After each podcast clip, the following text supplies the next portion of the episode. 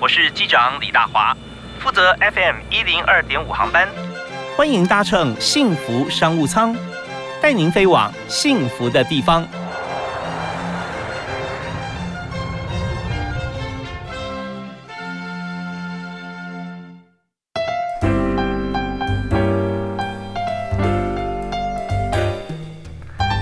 各位亲爱的听众朋友，大家午安！非常欢迎您锁定幸福电台 FM 一零二点五，收听今天的幸福商务舱，我是李大华。那么在今天呢，我们的飞机要带大家飞往幸福的地方哈，这阳光绿野森林啊，很多小熊在里面跑来跑去。对，我们要飞到小熊森林啊。呃，那我们今天主题其实就是要谈幼儿教育。在现在呢，呃，很已经放暑假了，那爸妈在想说，这个小朋友到底去哪里啊？那怎么怎么办呢？哪也不能去，只能在家里面，在家里面怎么样学？爸妈可以能够教什么，或者说我们怎么样思考到外部的一些教育机构啊，怎么样可以透过视讯啊，透过新的一些课程方式，能够给孩子学习到哪些重要的部分？那这关于这个重要的话题，我们要邀请今天特别来宾，就是在幼儿教育方面啊，不但教学有多年经验，而且现在自己创办小熊森林教育机构啊。我们欢迎创办人 Christine 李婷珍。嗨，Christine 好，大华哥好，大家好。是非常欢迎你啊！因为我们今天谈这个非常实用话题，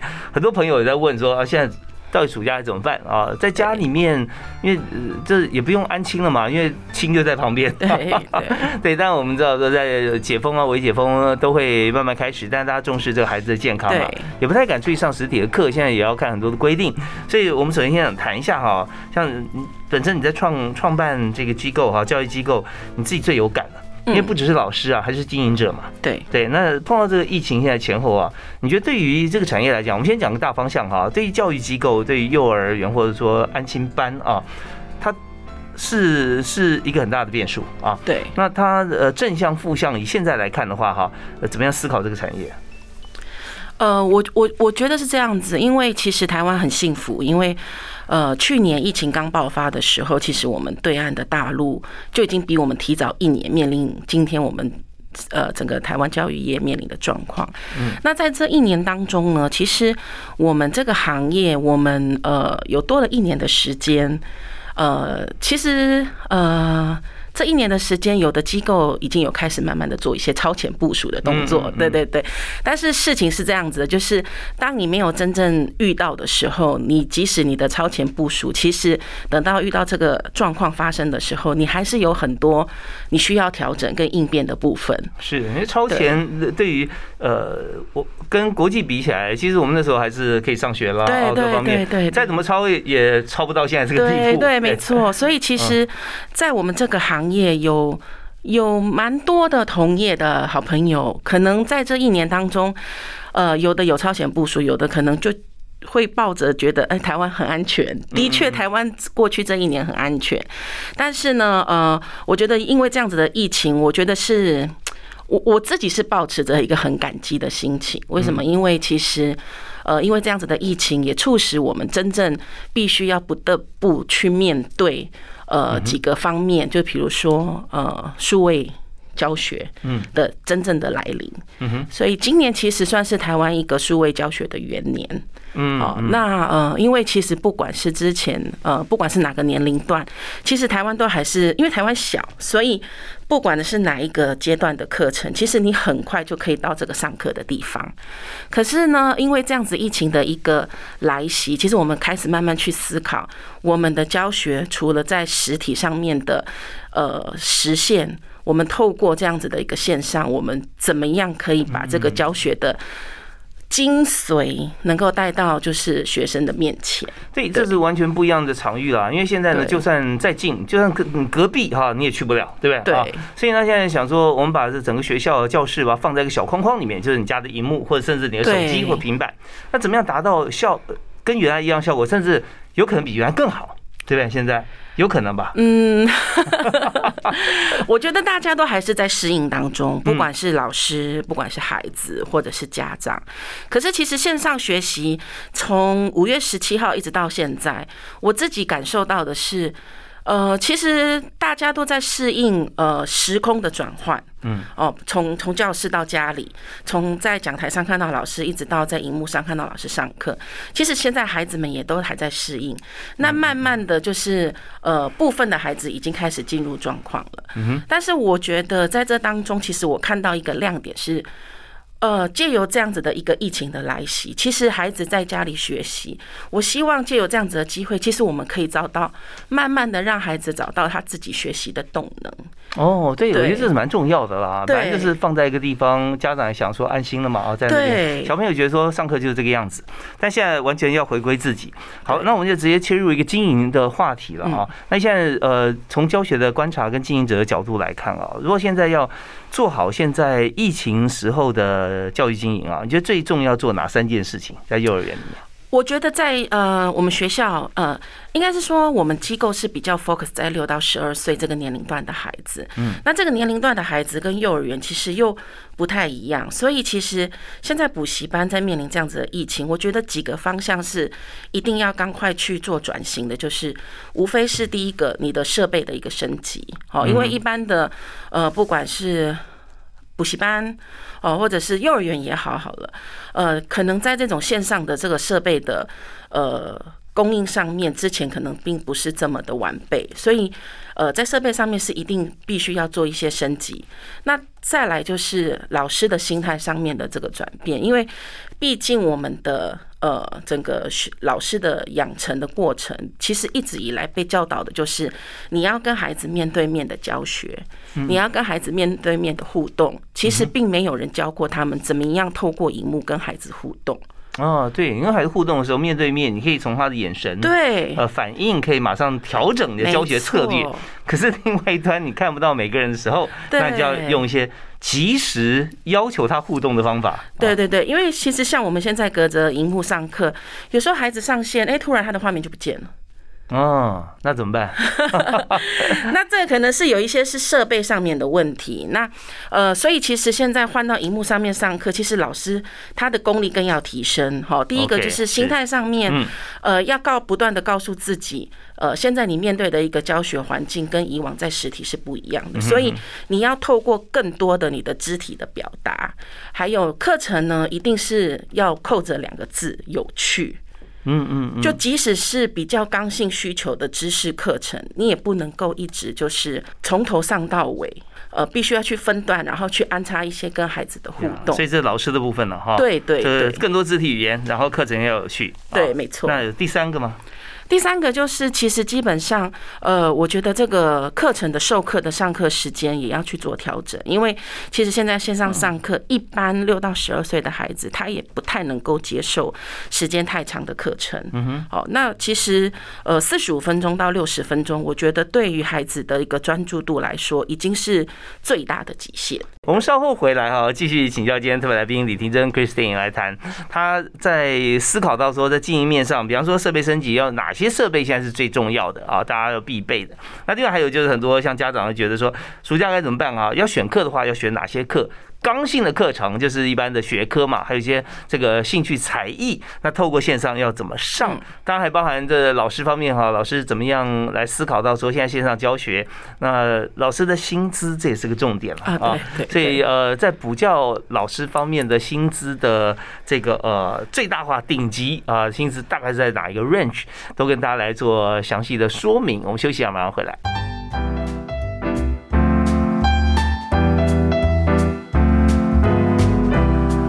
好，今天所收听的节目是在每个星期一到星期五下午的五点到六点播出的幸福商务舱。那大华今天为您探讨的主题非常实用啊，就是家里面如果有小朋友的这个家庭啊，这小朋友呢也不要说太小，在高中以下都 OK 哈，就是说放假的时候，那我们该怎么办啊？以前我们都可以有参加很多活动啊，营队啊，或者说呃实体的课程，那现在呢都不能去了，都在家里面啊。那么我们今天就特别针对这个议题，邀请全球华人儿童教育专家联盟顾问师。也是小熊森林教育机构的创办人啊，执行者李婷珍 Christine 啊，也是非常知名的老师啊。Hi Christine，好。Hello，大马哥，你好。是，你是演而优则导对，反正当老师，后来直接带开一个机构啊。也嗯。因缘巧合，因缘巧合，然后有这样子的一个理想，那现在也做的很好啊，也经营了好多年了。那么我们今天就谈，在这个疫情爆发之后啊，刚才 Christian 有提供大家三个经营的 pebble 啊诀窍，第一个就是设备升级，第二是老师心态要改变哈，改变方法就是要多肢体语言，然后课程要非常有趣。第三个就是在授课时间方面要切短一点啊，就是一集一集追剧也不过这个对不对？四五十分钟嘛，哦，对对，那要有一个 section，现在当然有那种八十分钟，但是跟看不久，所以上课尤其是啊，四十五到六十分。好，那我们在这边要谈有关于这同学或家长的需求啊，之前先谈设备，跟这个应该息息相关啦，对不对？对，我们现在设备升级要呃要要什么设备？其实应该是这么说，就是在呃，一般我们教学的设备上面，呃，我想笔电是最基本的，嗯，对。可是现在，呃，我们碰到的一些问题是，有些笔电真的太过老旧哦。对，现在应该很慢了哈，嗯。除了速度慢之外，应该现在很少有笔电是没有前置镜头的。OK，对不对？可是，呃，因为呃，很蛮蛮多老师哦。呃，可能平常不太会用自己的个人笔电，嗯嗯，对，就是会比较会仰赖学校这样子的一个一个设备，所以可能我们因为这样子这一波疫情下来，我们在检视我们自己老师的设备上面，我们发现，哎，连笔电这个最基本的配备，都是一个我们必须要去琢磨的一个重点。而是我们要要机构要购买，还是老师要自己准备？其实这个看机构。嗯，对，但是呃，我觉得这样子的疫情，以我自己的机构来说，我觉得借借由这样子的疫情，我们老师很棒的是。呃，他们并没有给自己很多的束缚跟包袱，觉得说哦，我必须要呃升级我的笔电，或者是我我不太想要呃跟着就是学习 update 这样子。我们的老师反而在这一波的疫情，他学会了很多他的技能，嗯，不管是在操作笔电上面、操作软体上面，还有就是在课程的呈现上面，他可以借由什么样的一些软件，像现在 Zoom 或者是 Google Meet，或者是说 一些。呃，Light 上面的使用，嗯，我觉得呃，老师在这样子的疫情之下，反而提升。如果你你你愿意跟着机构的脚步一起往前走，去迎接这样子一个疫情的挑战，其实这一波，我相信很多老师他会发现，哎，他的技能突然升级了。是，那这个过程里面哈，以学校啊这机构本身来讲，会不会有一些呃规格的设定？就老师必须要做到哪些事，然后要利用这哪些的软体，然后怎么样来使用它的教材？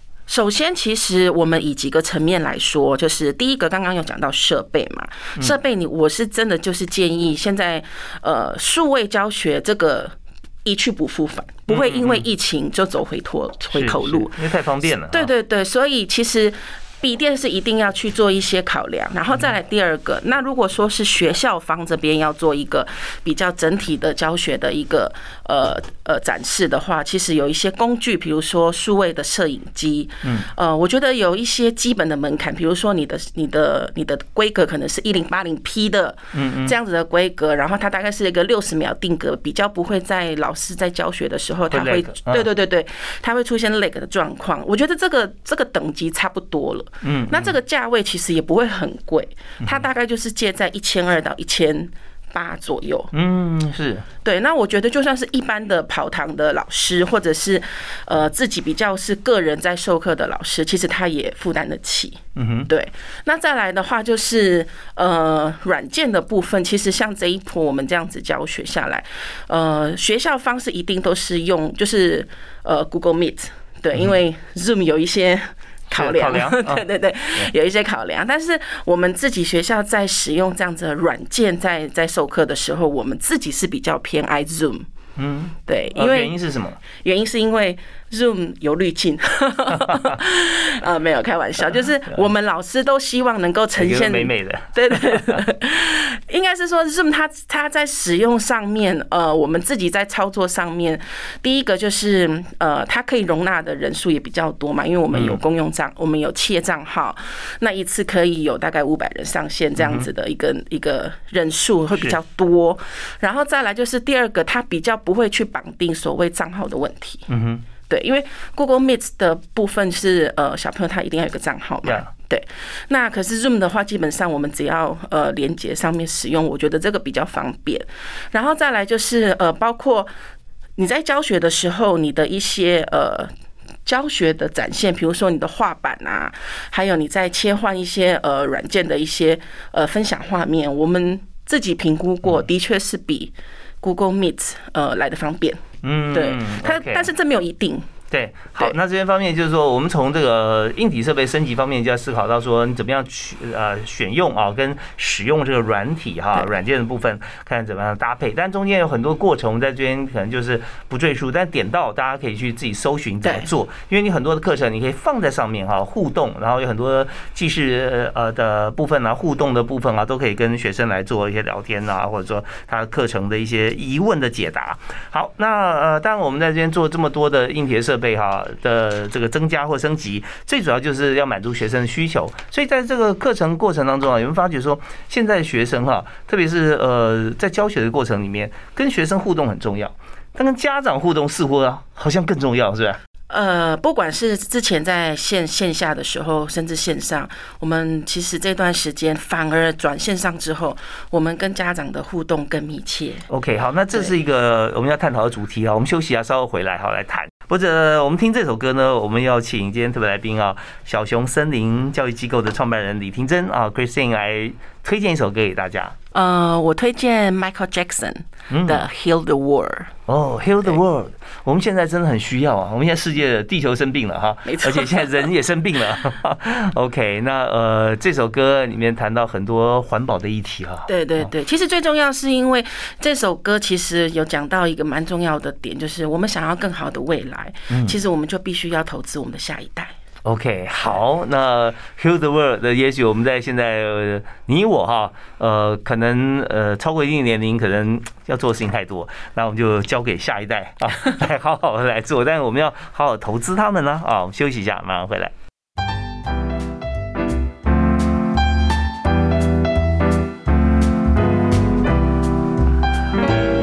暑假啊，现在学生到底要去哪里？又呃不能够常出去玩呢？哦，也不是常常啦，现在有时候更不能出门。好，那但是我们学习也不会打烊，我们应该趁这个时间啊，有一方面啊，一一种情况是追补一下，好赶一下进度，因为之前有点落后。那另外一方面讲说，哦，那我是不是要再超前部署一下？哈，那我要呃追一下这个呃前面哈，也不是追，我们要超前啊。那那还有就是说，学习跟学习学习之间。家已经那么辛苦了，那中间呢，我们是多充实一下自己啊，不管休闲还是才艺啊，能够精进。那不管在哪一个方面哈，都是今天我们特别来宾李婷珍 Christine 啊，小熊森林教育机构啊，他们都做好了全盘的规划。所以在这里呢，我们就先取经一下。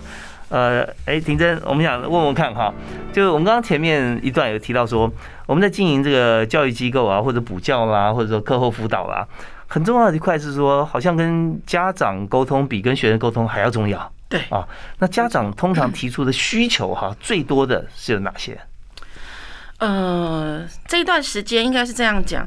其实家长他面临到一些问题，就是。呃，原本可能还没有在疫情的的的状况，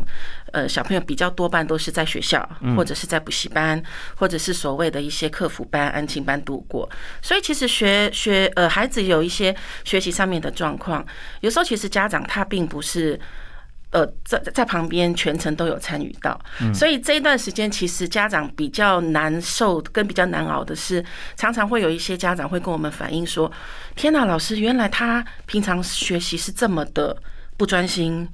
或者是这么的坐不住，这么容易分心。对，那呃，其实我觉得这一次疫情这样子的状况，我觉得是一个很好的一个亲子共同学习的一个阶段，就是爸爸妈妈难得有这样子的机会，可以真正就是陪伴孩子的学习。嗯，这当中也可以看到孩子的很多的面相。嗯哼，那呃，更更更更另外一步看到的是，其实家长也会更清楚知道说，哎，孩子他回到学校之后，或者是回到。呃，补习班之后，他呃，老师在面对自己孩子遇到的一些问题，更有同理心，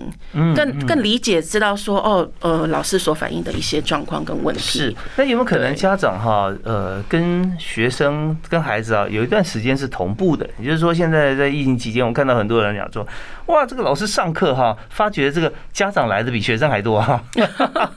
因为学生固定嘛，家长是两位一起来啊，或者说这个有些课程非常吸引家长哈对对，所以在呃，尤其我们的机构不是学校的的教育，而是课后嘛，对，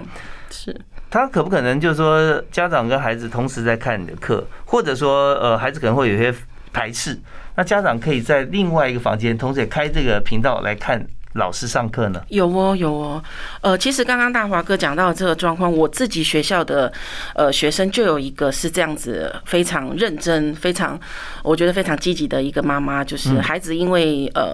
送到花莲去，其实这一段时间孩子都在花莲跟我们远端连线上课，但是每一次上课都会有一个账号进来，就是这位妈妈。嗯，就上班的时候，他也会边塞耳机边听，就是小朋友他上课的状况。那即使不是这样子的一个呃操作。呃，我们其实这段时间在线上上课，其实我们的父母都、我们的家长都在旁边，都有同时听到老师上课。所以，其实疫情，我觉得是让不管是老师，不管是孩子，都是回到一个学习的一个，我觉得是最最原点的地方，就是老师就是好好的去花很多心思，把这个课程内容弄充实、有趣跟专业。那孩子在这一波疫情，他必须要在家里坐在那里线上上课的时候，他必。须的，慢慢的，我们希望能够让他自己找到规律性，嗯嗯，哦，还有就是自律。你时间到了，你该去上什么课，然后对自己的学习慢慢去学会负责。OK，那有没有一些案例哈，一些故事可以举给大家听？像有些家长啊，他特别喜欢来听课，然后有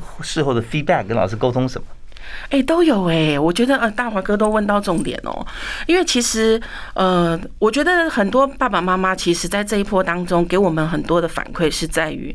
他没想到就是说，哎，老师跟我们老师跟孩子的互动是这么的热络。这么的依赖就是老师这样子，因为其实我们在如果说不是疫情的状况之下，其实我们跟孩子的相处时间是蛮长的。那即使是像呃一些呃课程，如果说是一次是一个呃呃一次是两个小时或一个半小时这样子的状况下，在这当中，其实平常家长也看不到老师跟孩子的互动。可是借由这样子的状况，其实家长都看到哦，我们的老师是怎么样跟孩子去做教学，老师的这样子的互动。的热络不是绝对不是一朝一夕，它是长时间的累积下来，然后展现在每一次的上课的过程。你你你在机构像一般学校里面会有这个巡堂，对不对啊？对对对。那如果在线上的话，那你也可以在每个房间、每个教室来看嘛，更方便。我同一个时间我可以开三个教室去看。那你你举个例子啊，你看到的情况是怎么样？他怎么互动的？我觉得其实上课老师在教学的过程中，他的个人魅力是一定要有的。对，就是他，他好比说他上什么课，然后他用什么样方法，然后跟学生之间互动状况是什么？游戏啦，或者是说啊，老师会安排桥段。那当然，像比如说呃，以英文课来说好了，我们上英文课，平常实体上课是一个半小时一堂课，这当中有所谓的 warm up。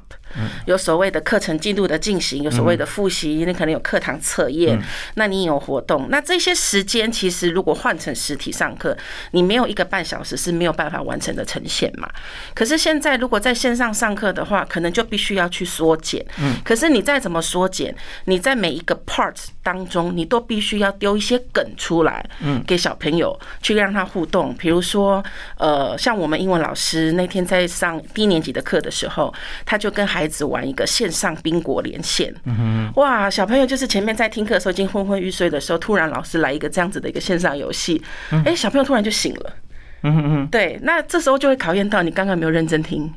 因为老师这个游戏他是去套用前面刚刚教的内容，然后用这样子的游戏让小朋友去做互动。那些小朋友的冰果怎么样？自自己填还是他发卡？然后用文字还是怎么样做？用用用喊的，对，就是老师他自己有做道具，嗯嗯，对，就是所以呃线上上课老师要准备的东西其实蛮多的，除了 PPT，然后可能还有很多的道具，那就是让小朋友能够就是去喊他要连什么样的一个呃连线这样子，那当然还要配合一些奖励啦。嗯，那当然，幼婴对于孩子来讲，不同年龄有不同的需求哈，没错，所以这老师都要准备好。所以这一段呢，就跟大家来谈说，在线上教学其实比这个实体课程啊更容易聚焦，那就是你要用对方法。就用什么方法呢？我们稍后也可以再举几个例子跟大家来谈。好，我们休息一下，马上回来。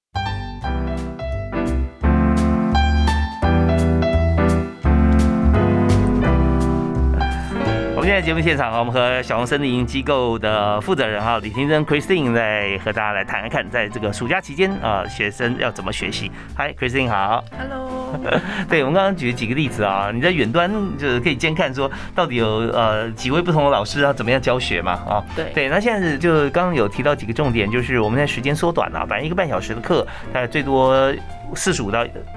四十五分到一个小时哈，大概把它缩减那么短。呃，那还有就是说，学生上课哈，在这个实体跟在虚拟的空间里面，那到底哪一种课会比较专心？现在看起来，如果用对方法，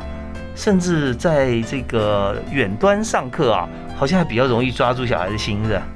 嗯，以小朋友的学习来说，其实都有优缺点。嗯，对，那现在呢？因为，呃，我觉得线上上教学有一个很很棒的点是说，呃，打破了这个学习区域的这样的藩篱。就即使他不是我们可能这个学区的小朋友，或者是说住我们离比较近的小朋友，他是跨县市的，他一样可以上到这样子，呃，可能很有趣的课程哎、。这对招生来讲是一大力度啊。呃，可以这么说，可以这么说。我们的确也因为这样子的一个状况，我们遭受到一些就是跨区域的学生。哎、那我想提一个问题啊，就是说在疫情发生之后啊，就是呃这段时间里面不能到实体学校上课嘛啊，那我们的业绩有没有逆势成长？有没有可能或者说渴望在下个学期哈、我们用什么样招生的方式，他有可能会成长？其实这几年的补教界，就是应该是说教育业啊，不管是补习班或者是幼儿园，其实往呃网络行销已经是一个很大的趋势了。嗯，对，现在其实你呃传统的发电不太会有家长拿了。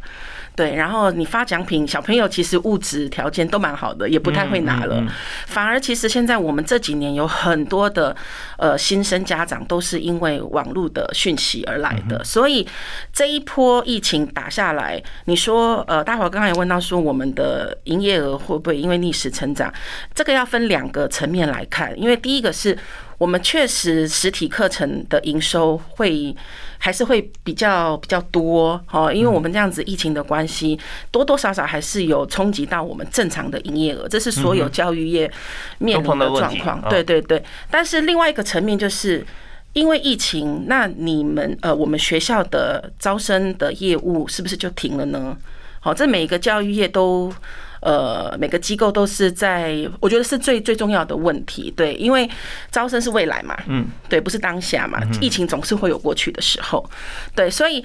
就另外一个层面，就是新生的来源上面，我们的确是一直不断的，还是有在持续增加。嗯哼，对，那呃，持续增加的原因，我觉得是因为呃，当然就是网络的这个招生，你一直一定要不断的做。第二部分是因为这样子的疫情，很多小朋友他反而爸爸妈妈会花更多的时间在网络上面找课程。嗯哼，那有没有可能呢？我们因为疫情关系啊，现在整个整个教学的这个方式做了很大的一个转变哈，那可以把一些专业的课程切成轻薄短小的课，对然后在线上来开课。没错，没错。其实我们真的建议就是，现在小朋友的呃耐心跟专注力其实是不太够的。呃，也不要说小朋友，其实爸爸妈妈也有 一现在大家都这点样。对，因为太忙了。所有新闻都要碎片化嘛，对对所有影音你看对对对对烂里面传，只要超过一分钟你就不想看了。对对对对对，啊所以其实爸爸妈妈也很忙。那他们虽然居家办公，他还是要办公，所以其实他真的能够陪伴孩子在线上操作的这个时间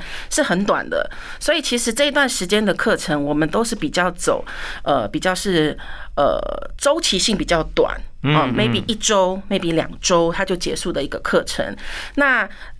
他有想到重点，然后也让小朋友有体验到。那如果说这样子的一个课程，小朋友学的开心、学的喜欢，那他就会再继续下一步的课程的一个询问。是，所以现在呢，我们这个化整为零啊，然后把这个课程呃切短啊，然后以这个单次的课，甚至啊这种方式来上架啊，现在都是一个趋势了。好，那我们再问一下，就是说以家长，我们刚刚前面提到说，家长最有兴趣的啊，现在来呃帮小孩报名的是刚性的学习课还是才艺课呢？这个就是要看季节，像现在夏季，嗯对 夏夏呃暑假，爸爸妈妈在暑假的时段还是会比较是以呃兴趣。以有趣，然后比较没有压力的课程为主。那像刚性需求的课程也是会有，但是目前这个季节询问度比较高的，当然就是还是以夏令营的课程啦，或者是夏令营的呃营队啊、主题等等之类的讯息会比较多。那呃。知识性的，比如说数学，比如说英文，这个是一年四季家长们都会在问的课程。OK，那夏令营的课程大概有没有分哪几哪几类？就是最最最热门的，这这也有分嘛，对不对？有的是比较静态的啦，甚至一些绘画啦、对书法啦，对不对？有对动态的有哪些这样子？有没有说啊？如果排名前三名的课哈，会是哪几项？如果现在以排名前三名最多的话，一定都是机器人啊哦、编程类的，跟 STEAM 教育呃比较相关，然后它的这个视觉的有趣化会比较大的这样子的课程。OK，刚才那个 Christine 老师哈，这个呃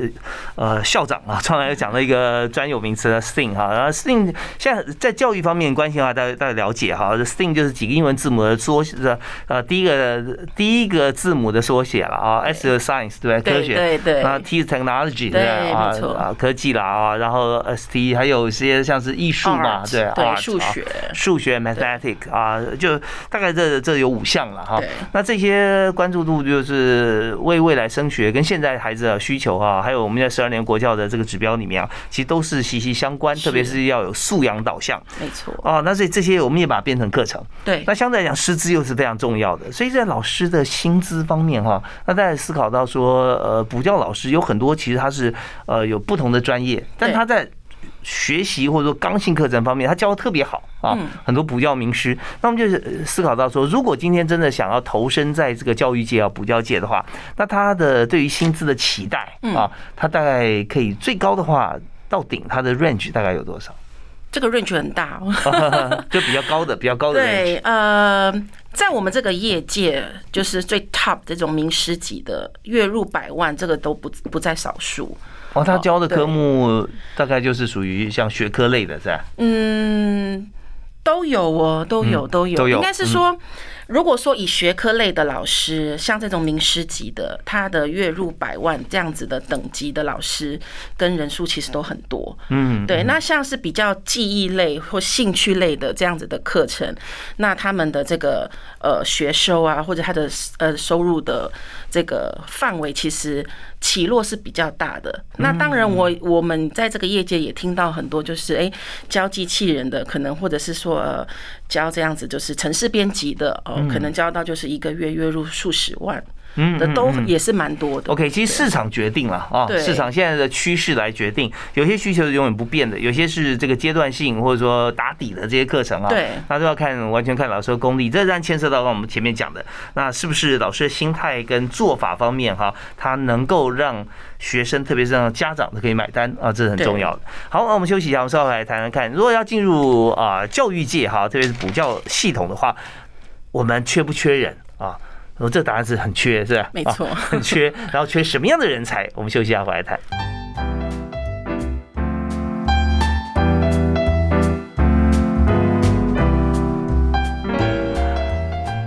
好，我们今天到了节目最后一个阶段哈，我们要和大家分享，就是在教育界、也在补教界方面，那很缺老师，对不对？啊很。缺老师。那我们今天特别邀请小创森林教育机构的创办人李婷珍 Christine 来跟大家来谈谈说，在现在呢，老师真的要十八般武艺啊，特别是要动足机先，学生需要什么哈，要先先掌握。那么我们现在在这个领域里面，刚提到顶尖的老师月入百万不是问题啊，那一般需求，但你教的好的话，几十万也是非常多人哈。那我们在谈说，现在既然是这么好的一个市场，现在还缺人吗？其实教育业跟台湾的所有行业都一样，现在都是面临缺工、缺工 哈。缺人好才，。那缺人才，那人才进来，我们刚刚讲的顶尖的薪资了啊。那如果不是能够跨到这么好的一个待遇的话，一般入行的起薪大概是多少？这个很难讲，但是因为我们的政府就是在这几年都已经帮我们各行各业都设了一个基本的天花板，就是如果你真的是没有什么任何经验，甚至你并不是一个专门本科系出来的老师，我相信很多的机构应该都是会给这样子的老师一个最基本的一个薪资待遇，可能都是从两万四到两万八之间这样子去游走。感觉好像就是助教类型，对不对？对，没错。因为他如果如果家长就在思考啦，如果把孩子给一位完全没有经验的老师啊，那这个时候他可能也也会担心，所以入门的的工作可能从助教老师开始。是的，是的。OK，好，那呃，现在如果说要面试老师的话，嗯，他们也希望说从助教马上就可以一步步学习到名师嘛啊，是，他应该具备一些特质吧？哦，这个特质很重要。呃，我觉得。我觉得在这个行业，你你要真的就是走到一个呃，应该是说刚刚有跟大华哥聊到，就是在我们这个行业，我觉得就是一开始进来，你就要很清楚知道你自己是。呃，比较归类在哪一项？其实，在我们这个行业很简单，一个就是走走纯教学，嗯，对，那一个就是走管理管理经营这样子。是，那纯教如果是以你你很清楚知道，你就是很喜欢教课，你很喜欢在舞台呃，在呃，应该是说教室的讲台就是你的 舞台这样子。那你就是可能你要把自己定位说，你有一天要可能成为呃第二个徐威老师，嗯，然后第二个赖世雄老师，嗯，对，这样。第二个刘毅老师，那呃，这当中我觉得延迟获利这四个字，我对我觉得对于现在要进入教育业的呃人才或者是一些新兴学子是很重要的一件事情，因为这些老师之所以会成为名师，是因为他们前面真的蹲了很久，是是。对，OK，延迟获利啊，大家要要要要思考到这一点哈。如果说你用信用卡的心态啊，就想说你要先收割的话，那这样的话 就就做不久了哈。那还有一点就是大班小班制一定有差别，对，一定是有差，对啊，因为像我们这个行业，呃。不外乎就是，如果你的班级的学生人数越多的话，当然就是，呃，理下正常的状况是，当然就是老师的待遇啊，各方面都应该是要明显的增加。但是这个有牵涉到一个问题是。这些所谓的学生的人头数的增加带来的这些获利，到底是这位老师他因为他的关系而增加的，还是说只不过他是接人家的班？嗯，其实这还是有一点点不一样。嗯，因为其实，在我们这个业界，最希望呃进来的老师，他除了他自己个人教学很很有魅力，他的教学非常的扎实，他因为他的这些扎实，因为他的个人魅力，他也可以帮班部。带来更多的生源是，所以这边呢又跟前面那句话是一样的，叫延迟获利。它有一个后，这是上联呐，后面有个下联叫做证明成功。对你前面延延迟获利就好，你教啊，想先教，你在接别人班级，你本来教小班制啊，五个人八个人，就发觉说这个老师呢，他突然有事情啊，你要接他一个有有一百三十个人，就发现说教完这一期之后，教完这两节课之后，结果呢？在下次报名呢，大家指明要你教，而不是原先的老师教的人数也很多，那这表示你证明成功。那当针对你自己的这个呃所教学的这个成果哈来指明的话，那当然你那时候就可以再获利了嘛啊，没错，那这。补教机构也是一样，那看得非常明显啊！大家是因为这位老师变名师了，那当然对你的待遇就就就是随着这个人数来讲哈，就分润的概念哈，就会就会提高。好，那呃，但在这边我我们知道说，在呃老师在进来的时候一定要经过面试嘛，是啊，所以你会问他哪三个问题？嗯，有时候不一定问到这么多，但是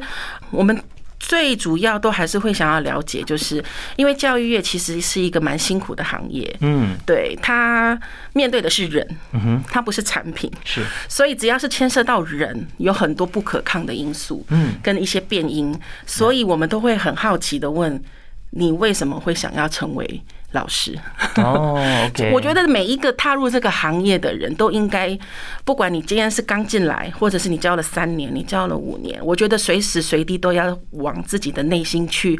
审问自己，就是我为什么还在这里？我为什么要 初心了哈？对我为什么要进来当老师？因为这个初心很重要。如果说没有你没有坚定的这个初心，其实我觉得呃很难在这个教育业会坚持到底。OK，所以这很重要的。那其他方面可能就看一些这个亲和力啦，啊，教学模式啦，然后还有学习力很重要。因为刚刚讲的这个亲和力跟教学模式都可以透过学习，对对不对啊？所以这个慧眼识英雄啦，Christine 一眼就可以大家可以看出来，问几个问题就 OK 了啊。好啊，那我们今天节目到这边哈，这个时间过很快，我们也了解了在疫情期间啊，在补习方面的补教方面，是安亲啊这些，呃，本来的课程现在都轻薄短小，变成了网课，而且呢。呃，要想尽办法能够抓住这个同学的眼球啊，肢体语言呐，还有阶段性的一些提醒注意啊啊。是。那你在一路走来哈，你也经历过这么多不同的转型跟变化，有没有一句座右铭送给大家？呃，我觉得不管是踏入职场，还是已经是在这个职场游走几年的职场人，嗯，呃，我觉得你不管在选择哪一个行业，都要很坚定的告诉自己，就是，呃，你要坚持你所相信的。然后你就会看到你所相信的东西会实现在你的眼前。OK，因为相信所以看见了哈。对。如果说你要一定要看见你才相信的话，那世界上你会变得很无聊了哈。因为看不了那么多呃好的正在变化而且有未来的东西，所以要相信自己哈。你。经过努力，终会看见成果。我今天非常谢谢小红森林教育机构的创办人啊，也是全球华人儿童教育专家联盟的顾问师 Christine 李婷珍啊，那也欢迎大家可以上网关注小熊森林教育机构，现在很多缤纷琳琅满目的课程啊。OK，好，再次谢谢 Christine，谢谢大华哥，谢谢，感谢大家收听，我们下次再会，好，拜拜。